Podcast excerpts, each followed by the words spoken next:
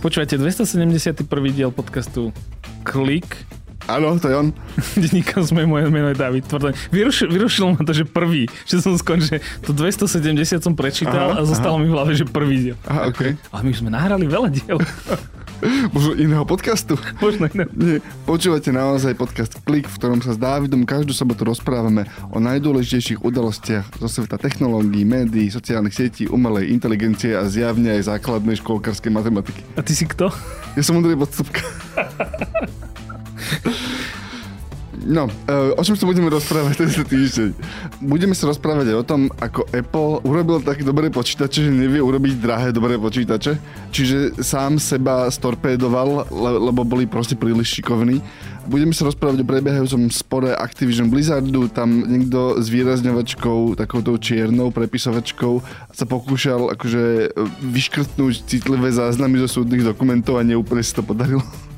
Je to pomerne veľká komédia a povieme si o tom, čo nám nový dabovací nástroj YouTube hovorí o budúcnosti um, ľudí, ktorí sa učia jazyky a či to vôbec ešte niekto bude robiť za pár rokov. V Hyperii vytvárajú vlastné online projekty, ktoré fungujú zo žiliny v 40 krajinách. V Hyperii majú radi progres, inovácie, technologické novinky, aj tento podcast, preto ho počúvajú a podporujú.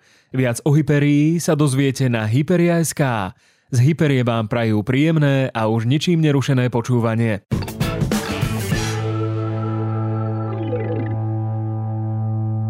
Začneme tým MacBookmi, lebo to je normálne pekná správa, ktorá je akože... Tak mali by sme najskôr úplne ešte na začiatku by som povedal, že pochváliť všetkých kolegov, ktorí v podcaste roka získali ocenenia. Áno, gratulujeme piatočku. A dobrému ránu. A, a dobrému ránu a vizite. A, vizite. a, a aj organizátorom e, toho mimoriadného ano, gratulujem. A ja gratulujem organizátorom. Spravili to mimoriadne dobre. Bo to veľmi, určite to, neviem kto je, ale určite to veľmi šikovní, e, nadaní ľudia láskavým srdiečkom žijúci v peknej krajine plnej šikovných ľudí. Ale teda, teda ja, som, ja som sa teda, akože, ako jeden zo spoluorganizátorov, som sa tam rozprával s viacerými ľuďmi, ale na, najviac, čo si akože odniesli ľudia z toho celého večera, bolo z prezentácie prieskumnej agentúry Tumius, ktorá ukázala, že medziročne stúpla počúvanosť podcastov celkom zásade na Slovensku a už mesačne... Um, o 100% ak si hovorím, tam hovorili, že akoby, nie?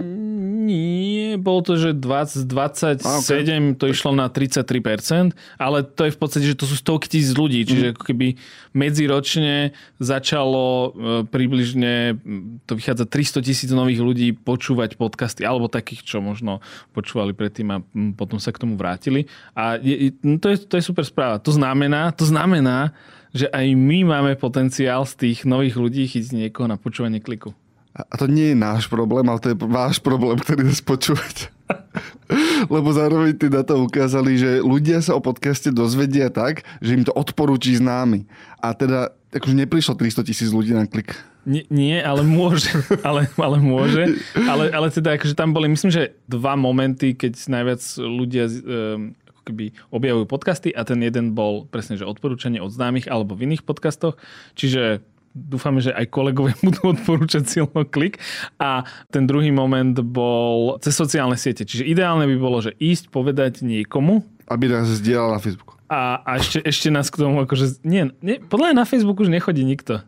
Že všetci, všetci, čo chodia na Facebook, tak si ho otvoria len preto, že im tam chodia notifikácie z tých skupín zatvorených. To možné neviem, niekto musí chodiť na ten Facebook, lebo tam stále... Ale veď akože- chodia, áno, určite chodia ľudia, ale hovorím ti, že chodia podľa mňa, že do uzavretých skupín, prípadne niekto naozaj, že odmieta mať po rokoch Messenger aplikáciu, tak si to proste chodí cez Facebook a potom si Facebook zaráta jednu dušu pre Facebook a jednu dušu pre Messenger. Podľa, inak podľa mňa to je iba otázka, keď im sa kruh uzavrie a Facebook zase vloží Messenger do Facebooku. Že keď im tie čísla budú padať hlavného Facebooku, budú padať tak, že No dobre, ale my potrebujeme, aby si ľudia otvorili Facebook. Hej, hej, tak oni akože zase zoberú Messenger a povedia, že nie, Messenger už nebude samostatná aplikácia. Tu sme ju vrátili aha, do Facebook apky a... Ešte inak, ešte inak bude to, že, že Facebook pohltí Instagram. Uh. to, bude, to bude ultimate power move. Naopak, to... naopak. Instagram zje Facebook. Normálne zašpiníš to nejak. No to som zvedavý. Môžeme sa staviť, podľa mňa to bude naopak, že Mark príde, že, že to máte peknú aplikáciu. Budeš to volať Meta? Bude to Metagram. Dobre, poď, poďme k tomu Mac, uh, Macu Pro. Uh, čo to je?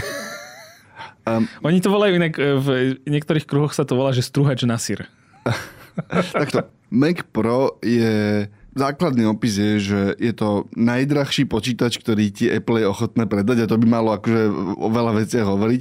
A v princípe sú to počítače, ktoré sú cieľané pre ľudí, ktorí proste akože potrebujú pri svojej bežnej práci, teda akoby nejaký veľmi výkonný stroj. Veľmi často to cieľili historicky, že ak ste niekto, kto pracuje s videom, kto strihá veľa videa, ak ste niekto, kto pracuje v štúdiu, nejakom audio štúdiu, kde proste máš veľké nahrávky, aj video, aj audio, akoby, že, že historicky proste sa to používalo najmä na to.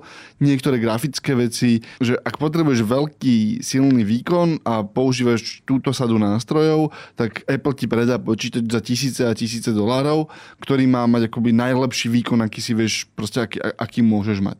A to je produktová rada, ktorú oni akože dlhodobo udržiavajú s rôznym stupňom nadšenia, lebo niekedy sa im stane, že no predávame stále ten Mac Pro, ale predávame za súčasné ceny 3 roky starý hardware, ktorý proste že vôbec nedáva zmysel. A to sa im akože pravidelne stane, si potom niekto spomenie, že aha, mali by sme urobiť nový Mac Pro, lebo pravdepodobne im to nezarába veľa peniazí, tie stroje sú drahé, ale asi sa ich predáva málo a čiže nie je to pre nich tá jedna vec, ktorá živie Apple.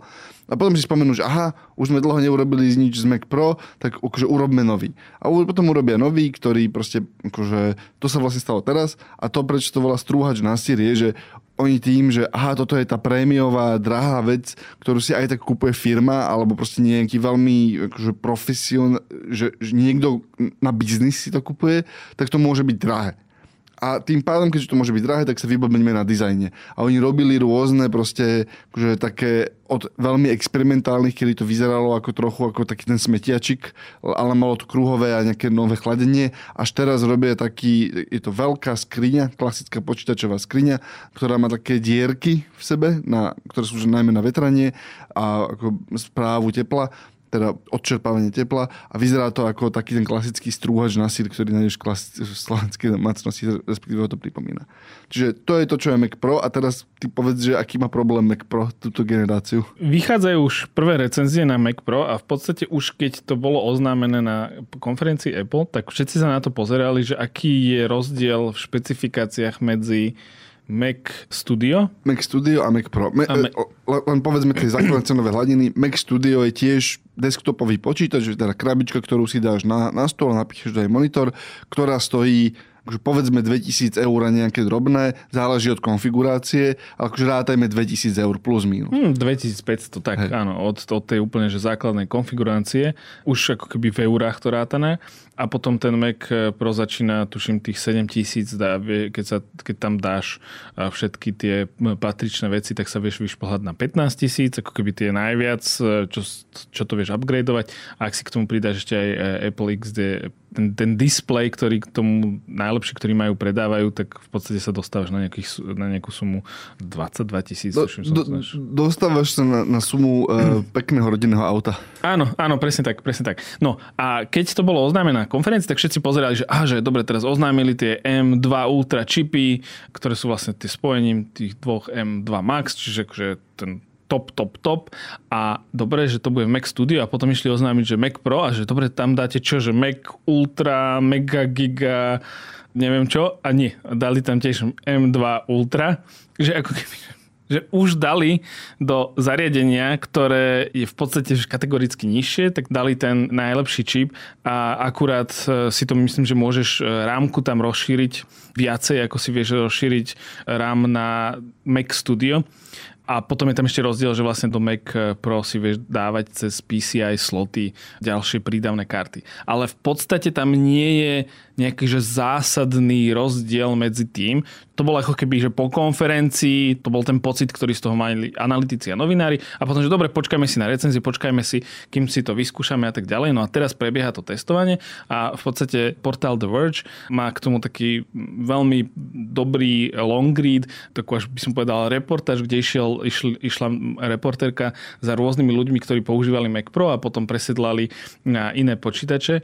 No a v podstate oni hovorili, že ja nemám potrebu ísť ešte do niečoho vyššieho, pretože tá posledná generácia tých M2 procesorov je tak výkonná, že tam sa nedá ísť ďalej. A dokonca, že Apple ti hovorí, že tam sa nedá ísť ďalej, pretože ten najvýkonnejší ty si vieš kúpiť v tom Mac Studio a vieš si ho kúpiť, myslím si, že ten M2 Max si vieš kúpiť aj v MacBooku Pro, v tých nových, ktoré boli ohlásené pred rokom či pred dvoma a tam ti vzniká teda otázka, a, a teda oni to aj testovali, ten Verge a iní, a všetci tak povedali, že je tam minimálny rozdiel a je tam veľký ako keby cenový rozdiel.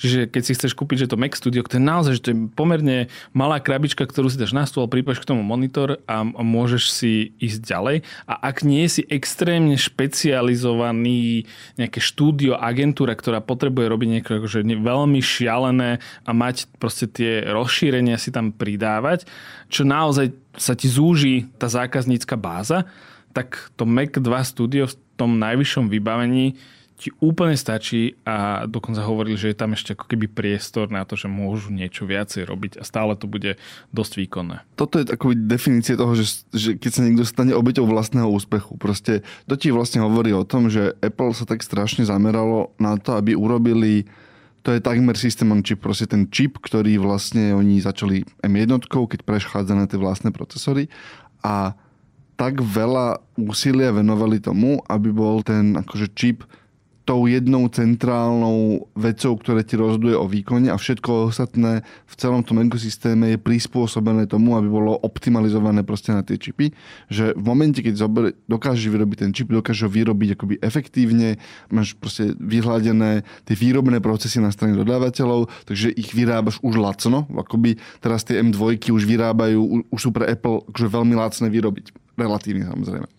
Ono každým rokom je lacnejšie vyrobiť. V podstate akože to je tá historka, keď začal Intel vyrábať tie svoje prvé čipy, tak oni ich predávali pod cenu, lebo vedeli, že ich predajú, alebo teda plánovali, že ich predajú veľa a v podstate sa to preklapí, alebo to isté, čo sa deje s PlayStation a Xboxom, ano. že sa začínajú predávať pod cenu a potom ako bobtnajú tie predaje, tak zrazu sa dostaneš do toho čiernych čísel. Len by to bolo jasné, tých, akože predávaš ich za získaš z predaja menej peniazy, ako sa stalo vyrobiť to zariadenie v prvý alebo druhý rok možno a potom tretí, štvrtý, piatý rok, ako sa ti zefektívňuje tá továreň a proste vyhľaduje všetko ostatné, celý ten výrobný proces, tak ako začínaš na tom veľa zarábať. Alebo si, alebo si Apple a zo začiatku to predávaš 30% až Jasné. 70% maržou. Áno, ak si to môžeš dovoliť a akože máš okolo toho design, marketing aj, aj akože základné technické proste, že výkon, tak môžeš to dovoliť, tak ten trh zniesie, takže to predáš tak. Ale, ale čo sa im podľa mňa stalo je, že tým, že je hrozne veľa tej akože, technického inžinierstva proste akože nasmerovaného na to, ako najlepšie obslužiť ten čip, tak potom tá nadstavba toho počítača okolo toho, ktorá bola historicky dôležitá a historicky si presne mal to, že aha, ale tuto tie Mac Pro majú, majú veľa rámky a majú veľké úložiska alebo rýchlejšie úložiska a tak ďalej a tak ďalej tak zrazu to prestáva byť, tá rozhodujú, akože prestáva to byť významné. A to, že mám tam strašne veľa rámky, no áno, ale ten čip pracuje akoby s tou pamäťou iným spôsobom, respektíve celé sme to nadizajnovali tak, aby akože vedel sa vysporiadať aj s tým, keď má menej tej rámky. Lebo proste sme to prepracovali od začiatku, aby to proste vedelo fungovať. A potom presne zistí, že aha, no tak v princípe moja naj, najbonitnejšia kategória nedáva zmysel, lebo tie veci, ktoré viem tam dať, ktoré som tam dával historicky, strátili hodnotu. A to je podľa mňa vec, a to je na tomto zaujímavé, ktoré sa ti, že, že nejakú verziu tohoto vidíš naprieč celou radou technologických produktov, ja to hovorím dokola, ale telefóny sú klasický príklad tohoto proste, že ten argument pre telefón za 1200 eur sa mne zdá ako každým rokom komplikovanejší a komplikovanejší, lebo všetky tie prémiové veci, ktoré ti ten telefón robili dôležitý, zrazu strašne zlacnili. A teraz ako od senzorov, cez proste, teda od kamery alebo foťáku, cez e, snímačov tlačkou prstov, cez vodotesnosť, cez batérie, cez nejaký akože výkon, proste tie Snapdragon 8, 8 procesory, ktoré sú dnes už lacnú, akože lacné a máš tú novú generáciu, ale bežný človek, ktorý proste chce si natočiť video a otvoriť si Instagram, to nepotrebuje. A presne sa ti stáva, že, že tá technológia akoby mám pocit, že ten výkon predbehol potrebu. Niekedy pred pár rokmi sa to stalo, neviem, kedy sa to stalo, ale proste, že zisky vo výkone veci, zisky vo výkone hardveru, alebo proste aj v, takmer, takmer všetkých fyzických aspektov tých zariadení predbehli to, na čo to ľudia potrebujú a na čo to chcú využívať spôsobom, kedy si nepotrebuje, veľmi málo ľudí si potrebuje platiť za ten akože high-end, za tie, tie špičkové riešenia. A roky to tak nebolo. Ja si pamätám proste, ako keď som bol teenager, tak si sa pozeral na tie, že aha, táto grafická karta a potom, že ešte by som si mohol túto kúpiť a nad ňou ešte táto a nad ňou ešte táto a nad ňou ešte táto. A samozrejme, že to existuje, ale môžeš mať dnes počítač, ktorý máš grafickú kartu spred 5 rokov, ktorý akože nebude hrať tie hry na najkrajšej, akože v najvyššom rozlišení tak, ale že toto mi stačí. A tento, ten, že good enough, proste, že toto mi stačí, je podľa mňa to ešte bude problém pre tie akože špičkové zariadenie s vysokými marčami. Áno, áno, ty sa určite prestanú predávať. Ja len k tým mobilom ešte poviem, že tam samozrejme zavažilo aj to, že zistili, že potrebuješ mať, a, toto bol myslím, že Google, ktorý to prvý zistil, že stačí ti mať, lebo oni mali asi 5, 4 alebo 5 rokov ten istý senzor a len pracovali na tom strojovom učení pre zlepšovanie fotiek roky, roky, roky a v podstate nakupovali tie isté senzory tých kamier, fotoaparátov, šošoviek do zariadení a proste zistili, že, aha, že nemusíme si kúpiť ten najlepší od Sony, neviem, niečo, niečo. Stačí nám tento a keď budeme dostatočne pracovať na tom strojovom učení a zlepšovať, zlepšovať, zlepšovať to, tak tie fotky budú a naozaj e, tie pixel zariadenia, ktoré oproti high-end Samsung a Apple zariadeniam stoja polovicu, sa dostali minulý rok medzi top 3 mm. najlepšie, fot, že najlepšie fotia. Za polovičnú cenu. Jasne. A bez toho, aby tam boli, že o, pozrite, aké veľké senzory, niečo, niečo sme tam dali. Čiže naozaj je to fascinujúce, že takto to ide. Poslednú vec poviem iba k Macu, Macu Pro. Tá reportáž od The Verge je zakončená tým, že reportérka hľadala hľadala, oslovila desiatky profesionálov naozaj zo štúdií, agentúra tak ďalej. Hľadala ľudí, kto si ide kúpiť ten nový Mac Pro. A všetci povedali, že na čo. Našla jedného človeka, ktorý povedal, že páči sa mi ten dizajn. A mne sa to zdá presne ten moment, ako sme sa rozprávali, že keď prišiel ten App Store a bola tam tá aplikácia, že som bohatý, ktorá stála 100 tisíc, tak to je presne ten moment, že, že môžem si to dovoliť, páči sa mi, dobre, kúpim si to, ale je to proste akože oveľa viac, že, že že si to kúpujem, že pre design. Je to ako keby si to kúpil, že, že umelecké, naozaj, že to je umelecké dielo Johnnyho Iva. Že, že aha, Johnnymu Ivovi sa to páčilo, Apple mu to povolil, lebo proste ho chceli zamestnávať ďalej, tak vždy mu dali proste tu sprav jednu vec, ktorú chceš ty a tu sprav jednu vec, ktorú potrebujeme my. A naozaj to, že pre niekoho to predstavuje, že industriálne umelecké dielo, ktoré asi pravdepodobne dnes nemá tú hodnotu z pohľadu toho extra výkonu. Naozaj, keď aj robili sa tie porovnania na, na rôznych, rôznych benchmarkoch, či už Geekbench, Cinebench alebo tak ďalej, ten rozdiel oproti Mac Studio bol absolútne minimálny, to bolo, že v tisícinách tie rozdiely. Čo naozaj ti hovorí, že prečo by si mal od, na, za to dať 3, 4, 5 krát viac peňazí. A ten jeden človek, ktorý chcel ten Mac Pro, tak povedal, že nechce Mac Studio, lebo neverí malým veciam. A to vieš veľmi dobre, o akom typu človeka áno, sa Áno, áno, áno, áno, presne tak, presne tak. Akože to, to, to je povedané všetko. Len toto bude v princípe krátky update, lebo tento týždeň prebieha vlastne súdny spor medzi americkým FTC, čo je úrad pre dohľad nad akože, trhom technicky. Nie je to v Amerike je to komplikovanejšie, ale to sú ľudia, s ktorými sa súdite, ak si štát myslí, že idete vyrobiť monopol. Tak akože FTC je prvá vrstva, ktorá akoby do vás bude, do vás bude šprtkať. Krátky kontext. Microsoft sa pokúša za 70 miliard plus minus drobné kúpiť e, vydavateľstvo Activision Blizzard. Mali niektoré úspechy, niektoré neúspechy. V Británii im to regulátor neschválil kvôli obave z monopolných, proste akože, že to vytvorí monopol. Európska únia im prikázala urobiť nejaké ústupky, ale schválila tú transakciu.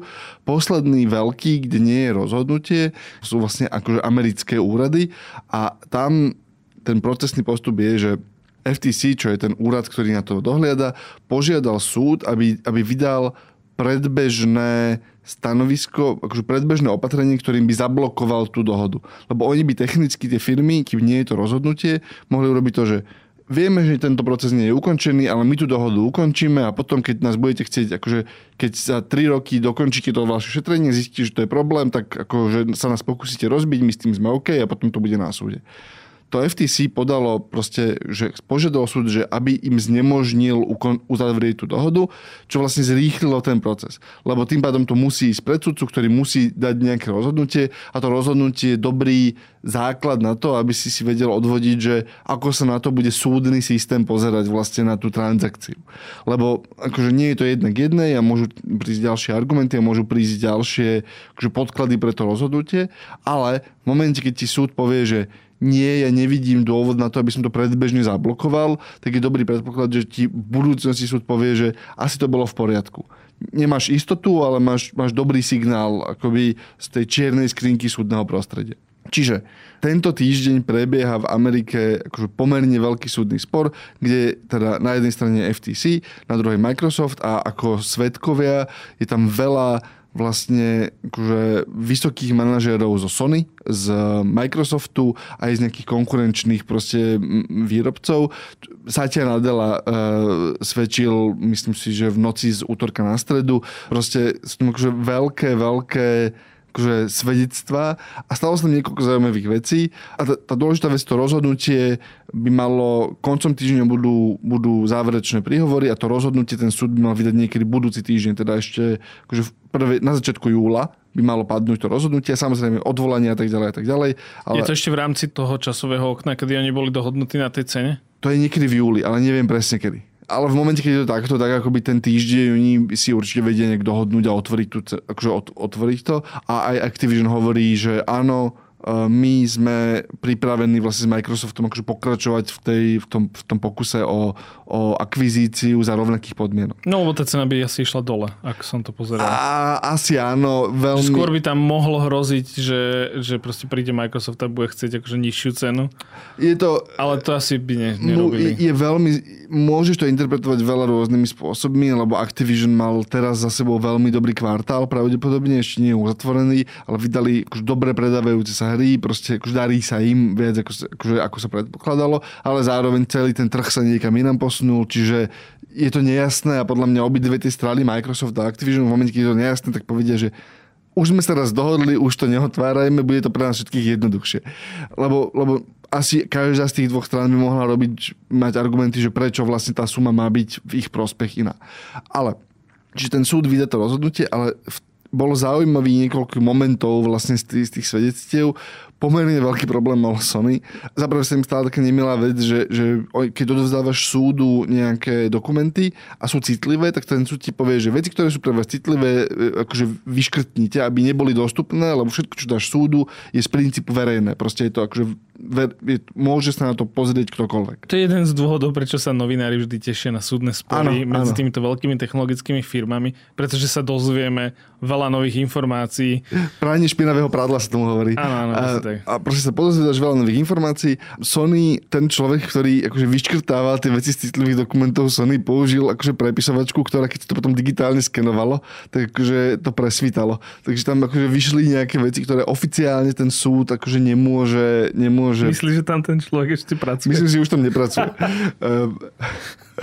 A čiže, čiže akože takéto veci sa tam stali, ale dve alebo tri dôležité veci vyšli.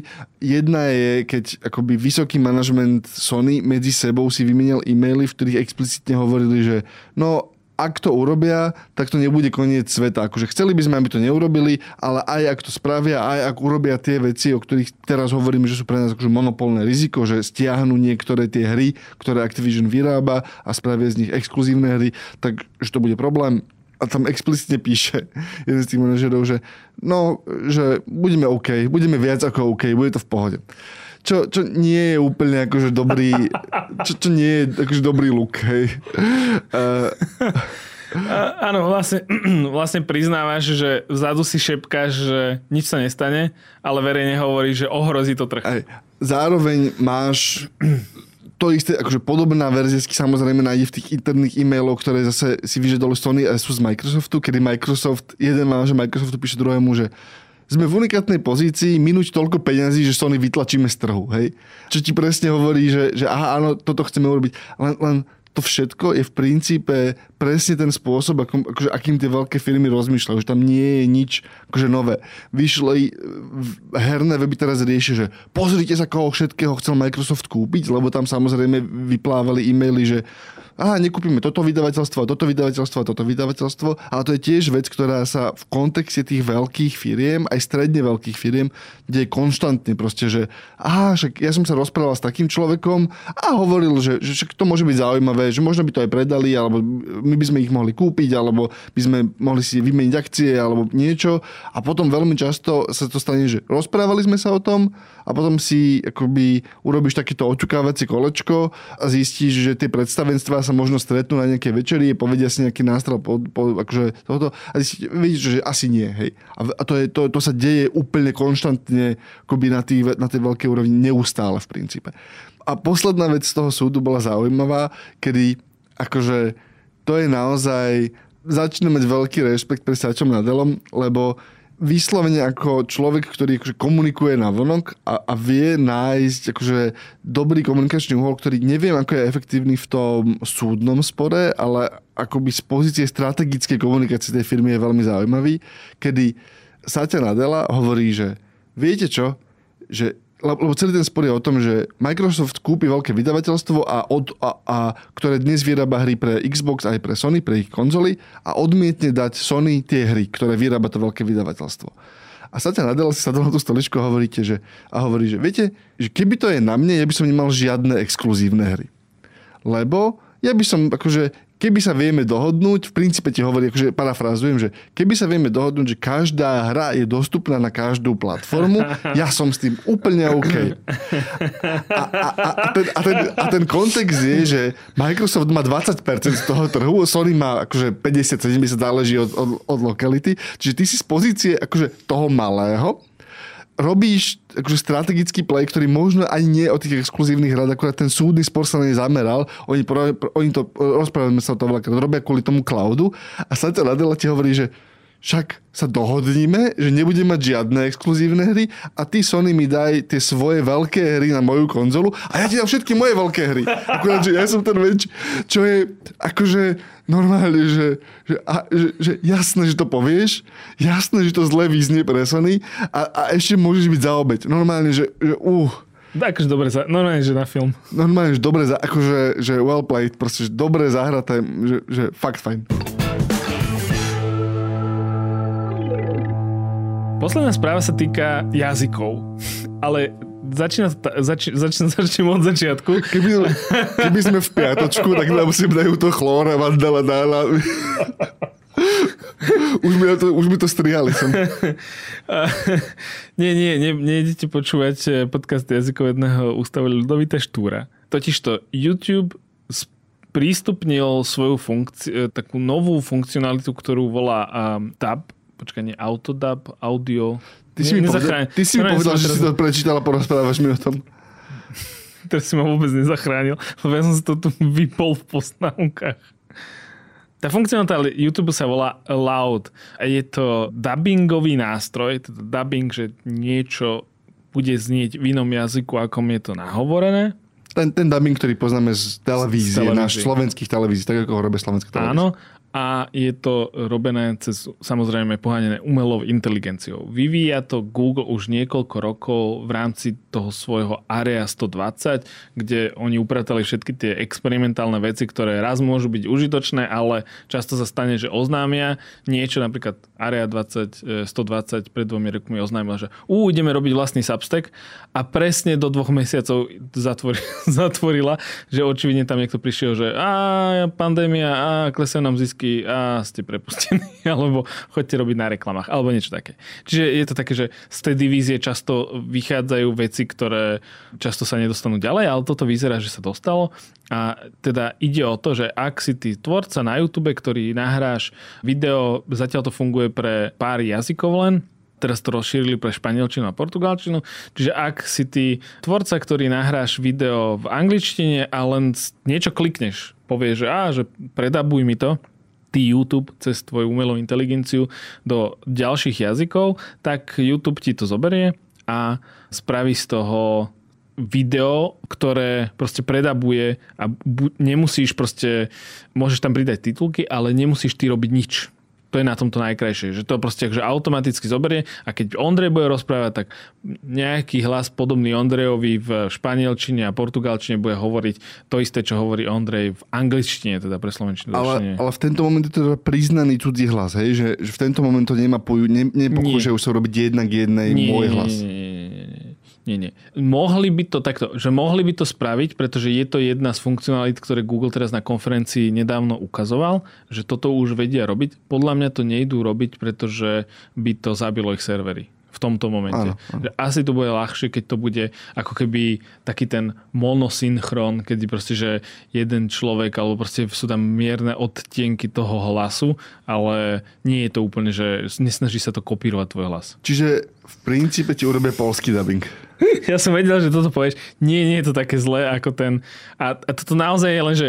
Dobre, toto som, toto som zvedavý, že, že čo nám ľudia napíšu v, v posluchači napíšu eh, v mailoch a komentároch, pretože myslím si, že nás počúva, že generácia, ktorá nezažila že keď ty povieš, že polský dubbing, že čo to znamená. To bolo voľa kedy, keď boli kazety a, a, pre, a, a piratili sa f, filmy, tak často sa dostali kópie filmov skôr do Polska a potom odtiaľ na Slovensko a na Slovensku a teda v tom Polsku to robili tak, že jeden človek nadaboval všetky postavy. A tam sa to inak v telkách dodnes funguje. Dokonca ja som sa pred pár rokmi dozvedel, že to nie je tak, že nemôžeme si dovoliť tých hercov, ale že to je kultúrna tradícia, keď oni hovoria, že, že je to, sú to v zásade to vnímajú ako titulky. Že, že, nahovorené titulky, áno. Áno, že sú to nahovorené titulky, že ja počúvam to, čo hovorí tá postava, ale potom mi to nejaký iný hlas akože prerozpráva. Čiže on ten neutrálny, nudný hlas je, je nadizajnovaný tak, aby si to nerušil od vnímania toho hlavného podkladového. Čiže zaujímavý akože koncept, ale podľa mňa je ešte zaujímavé sa aj pozrieť presne na to, že na, na tú technológiu tých živých prekladov. Lebo to už vidíme v nejakej verzii asi 10 rokov, ale mám pocit, že, že to blíži naozaj už k stavu, kedy to budeš vedieť robiť akože v reálnom čase na nejakom zariadení pre veľa jazykov, takú tú naozaj proste, že, že plynulý preklad.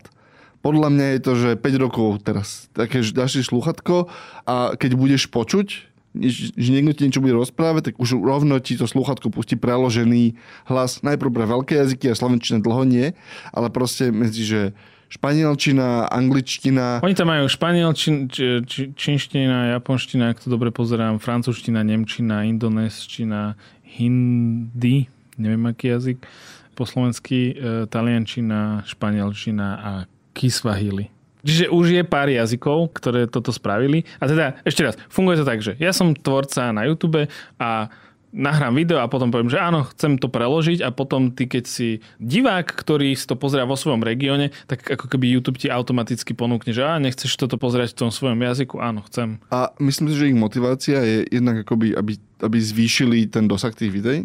A druhá je, že videl si tie najväčšie kanály, typu, že Mr. Beast, ktorý si presne urobil, že, že a on to aj hovoril v niektorých rozhovoroch, že, vie, že ja som zistil, že proste ako, že, že mám odrezanú ako viac ako polovicu proste globálneho publika, lebo je to po anglicky, tí ľudia nevidia po anglicky. To hovoril Joe Rogena a Joe Áno. Rogena poučoval, že, že ty to nerobíš.